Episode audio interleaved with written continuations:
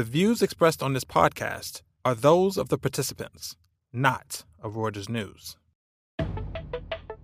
And so, to your point about hybrid working, I think it's it's a company culture. Each company is determining what its culture is and how, whether they want to work two days, three days, four days, a week, five days. And obviously, hybrid working is here to stay. But each company is determining what its culture is. That was Shobi Khan, Chief Executive of Canary Wharf Group, speaking to The Exchange, the Viewsroom's sister podcast, last year, when a rumour was circulating about HSBC quitting Canary Wharf. Fast forward to today, and HSBC has confirmed it will be leaving its London headquarters and moving to a smaller space in the capital. The shifting working patterns and what that means to commercial property owners like Canary Wharf is the focus of this week's Viewsroom.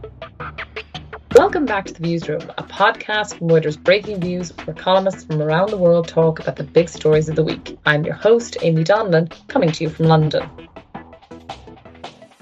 Canary Wharf, a financial hub in East London, made headlines recently when HSBC said it would be vacating its London headquarters for a smaller place in the capital. The news is a blow to Canary Wharf as a centre, but also raises questions about how working from home will impact commercial property, not just in Britain, but across the world. Here to talk to me about all things office and property is George Hay, Breakingviews head of EMEA, and Yawen Chen, who is our property expert.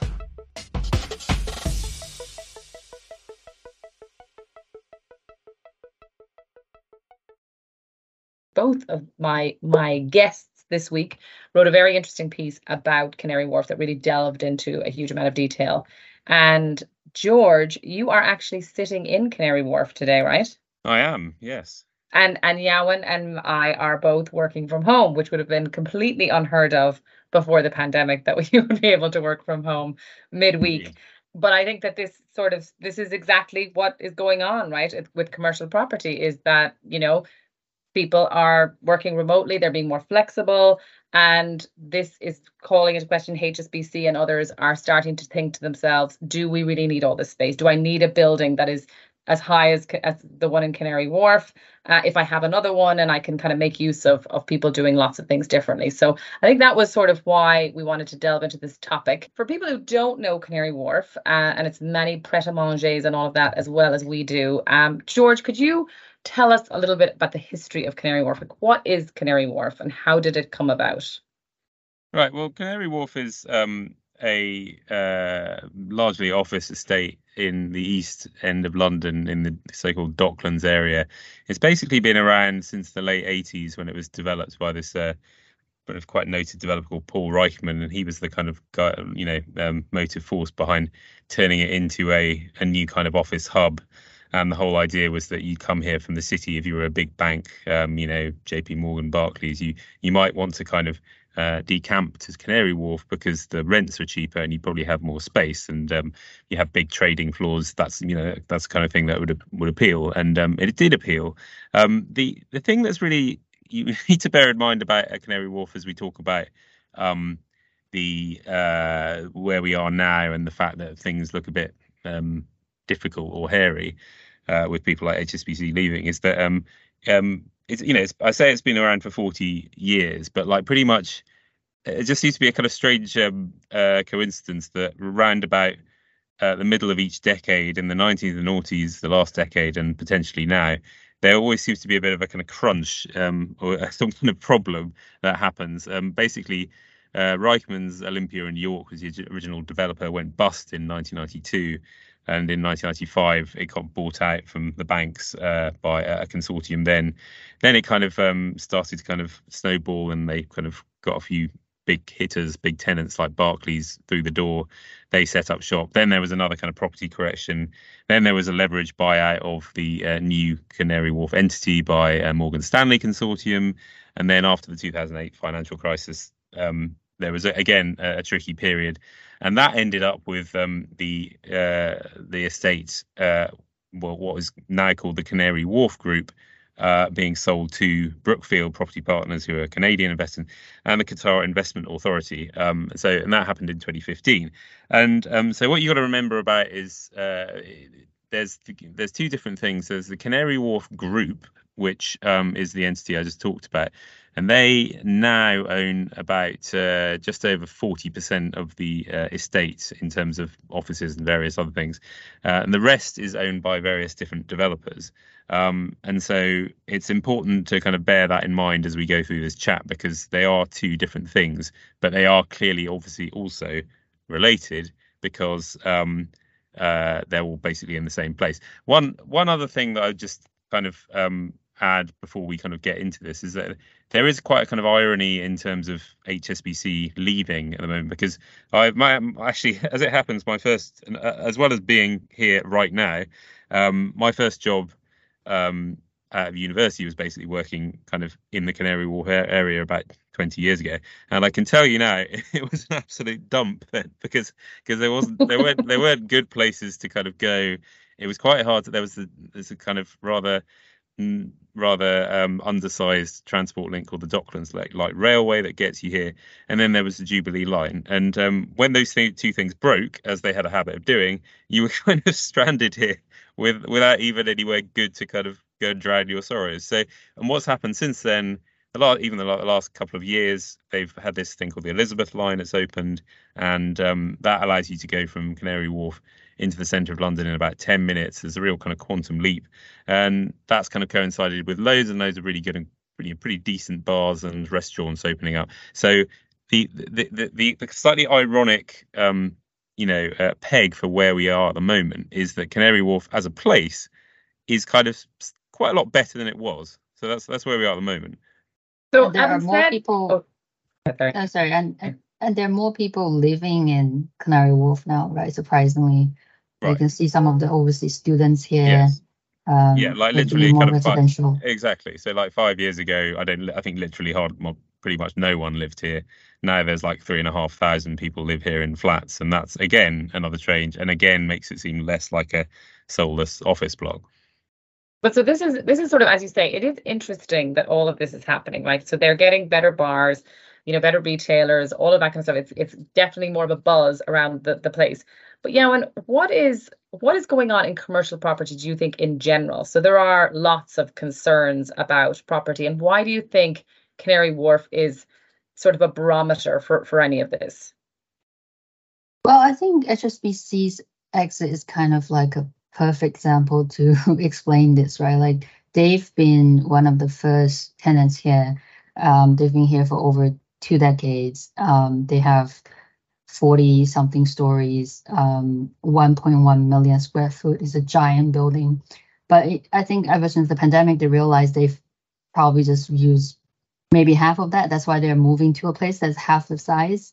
Um, so it's it's kind of it's it's kind of a problem when now you're you have this work from home trend and also there are more requirements or desire to have energy efficient buildings and some of the buildings in Canary Wharf are relatively older. Like for example, this one the HSBC has been in, it's been around 20 years, right? And um, you know, one tenant was telling me for them to upgrade the building, you you have to put in extra capital as well. Um, and that's something that could require a significant amount of investment from Brookfield and QIA. Um, so Who those are the owners of Canary Wharf, right? Uh, of Canary Wharf Group.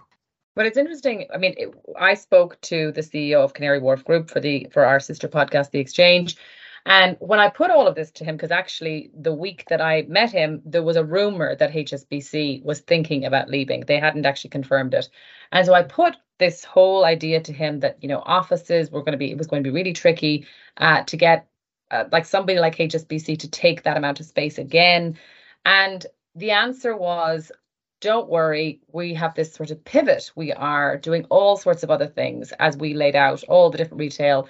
Um, so, Jan, can you tell us a little bit about the idea that they that it, I guess it becomes less focused on offices and how that all works? Yeah, it's already kind of happening in Canary Wharf, like and then Canary Wolf, Wharf Group group as well. Like if you look at their portfolio, it's uh, 18% uh, retail right now. Um, but I think rents are probably still need some work to get up to the office level. There, there, there are a lot of tenant incentives going on to keep the food and beverage tenants. Um, and 8% is residential. And I think there is this ambition to really increase the number of people living on the estate, especially because I think a lot of overseas um, uh, tenants, like you know, Asian students studying in the UK, they're quite attracted to very modern high rises and quite used to it. So um, and and even among the office tenants, you can see that they've reduced the uh, percentage of financial services tenants to about 54%. And there are there, there is now an increasing focus on uh, life sciences. I think that's something Canary Wharf Group really wants to emphasize on, like they're building a giant lab building that's supposed to be one of the highest in Europe, uh, biggest in Europe. Um, and I think rents could be commissioning at the level that's, you know, much higher than the current level of 55 pounds per square foot. Um, but the problem is that that's also quite a small percentage. Right now, it's only 1% of the entire office portfolio of Canary Wharf Group. So that will take a while. So this is it, George. I suppose the question then is how likely is this pivot to work? What what are your thoughts on that, given the sort of makeup of Canary Wharf, what we see today? Yeah, well, I mean, I think um, Yawen touched on it there. I mean, the part of the problem is like the majority, maybe even three quarters of uh, the estate, um, but, but certainly for CWG, but like that's uh, the Canary Wharf Group entity, but um, uh, in general, I mean, it's still known very much as an office. Um, you know, it's it's an it's an office hub. It's not the, those other things you were mentioning are clearly things that they might be able to um, kind of morph it into, but at the moment it's essentially an office hub, and you, the, you know, the, the the issue is like, um, basically if you're um at, the, at, this particular point in time, uh, what everyone can everyone can see is that rates are going up, interest rates are going up, mm-hmm. and um, that means that uh, the kind of rate that you would expect from uh, a place if you're if you're investing in Canary Wharf, if you're one of the um, owners of one of the buildings there, or more to the point, if you were thinking about buying one of those things, the kind of um, rates you would, the kind of yields you might want would be, um, well, certainly a lot higher than uh, where interest rates are. So you might be looking at kind of seven or eight percent in terms of a yield. In order to get up to those kind of um, uh, levels, without just having to kind of without these people coming in and demanding a lower price when they buy these buildings, um, the rents just need to go up. Like the rents will need to go up from the 55 pounds per square foot level that um, Yawen was talking about. And um, the, the, the, trouble with um, having a load of where, if you just stop the clock where we are with the office sector at the moment, um, it looks quite hard hard for that to happen because um, the if you have basically if you if you have a what what what people in property call a vacancy rate, which is just like the amount of um, your space that is not filled with a tenant, um, if you have quite a high vacancy rate, which in, in the Docklands area you do, it's about 15%, which is quite high for a um, property estate.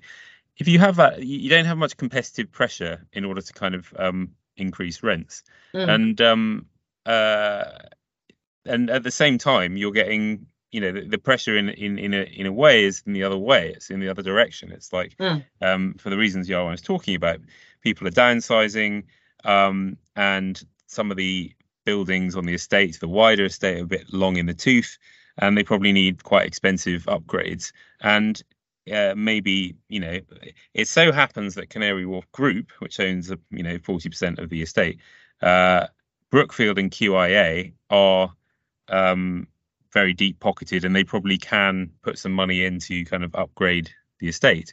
But that's not the case for all the landlords. So if you if you add it all up, it's quite difficult to see how um, rents go up much, and in it's it's quite feasible to imagine they might you know be struggling for a bit, and then that creates um, a bit of a problem for um, any situation where you have a lot of debt rolling over in the next couple of years, and that unfortunately for Canary Wharf Group is where they are. They've got about four billion uh, pounds of debt, and uh, about a third of that is rolling off in the next few years. And you know what, where you don't want to be as a um, property uh, as a, a, property group or um, a property market is in a situation where um, values are kind of falling, values of the, the office buildings are falling, and um, the, the banks who provided you that debt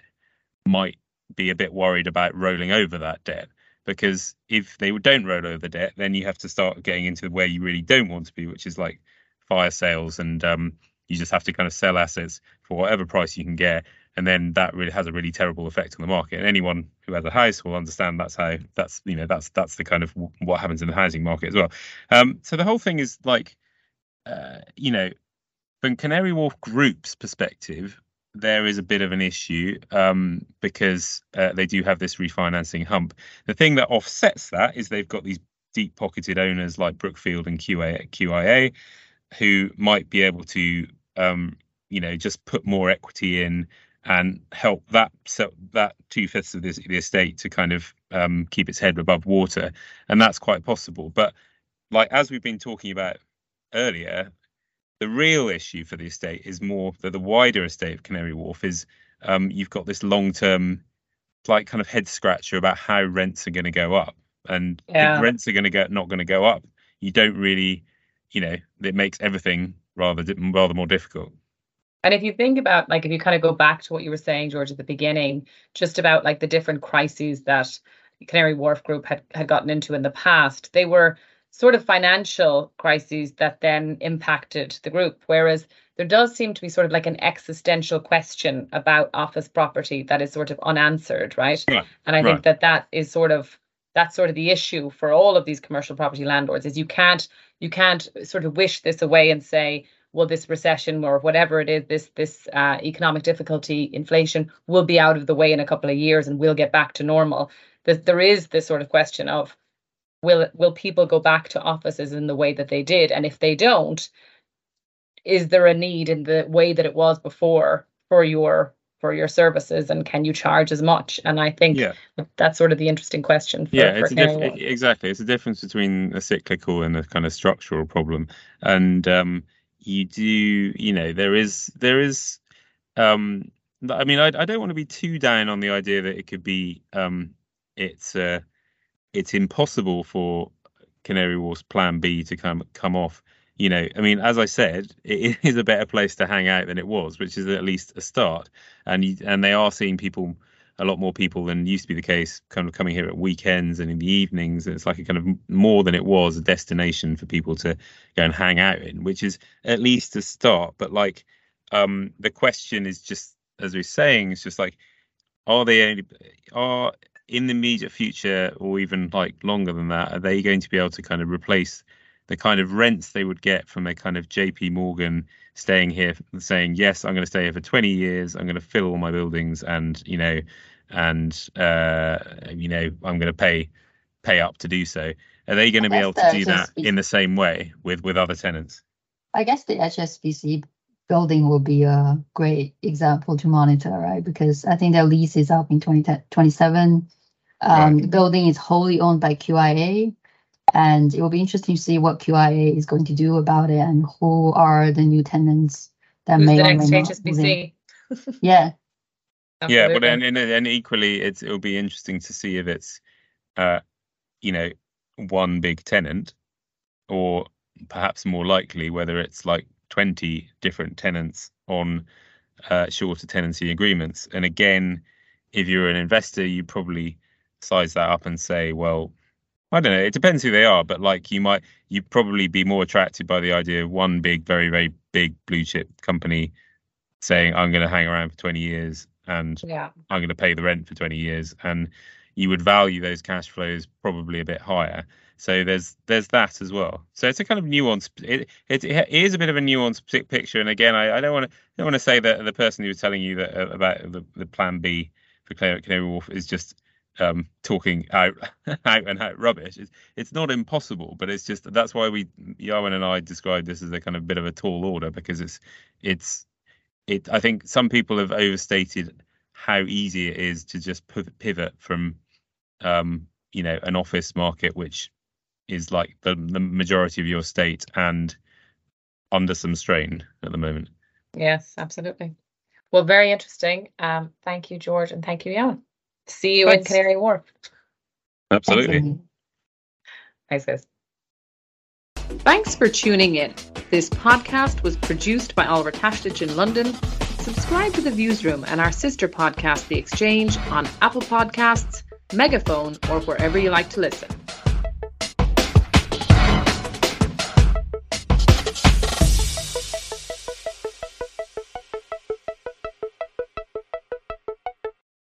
I'm Kim Vanell. Join me every morning for a roundup of what's happening at home and around the world. From the front line in Ukraine extraordinary how these people adjust and uh, even laugh when you take cover. To the heart of US politics, When Trump said that he expected to be arrested, it seems like he was trying to get ahead of the story. we bring you everything you need to know in 10 minutes. For your essential daily briefing, follow Reuters World News wherever you get your podcasts.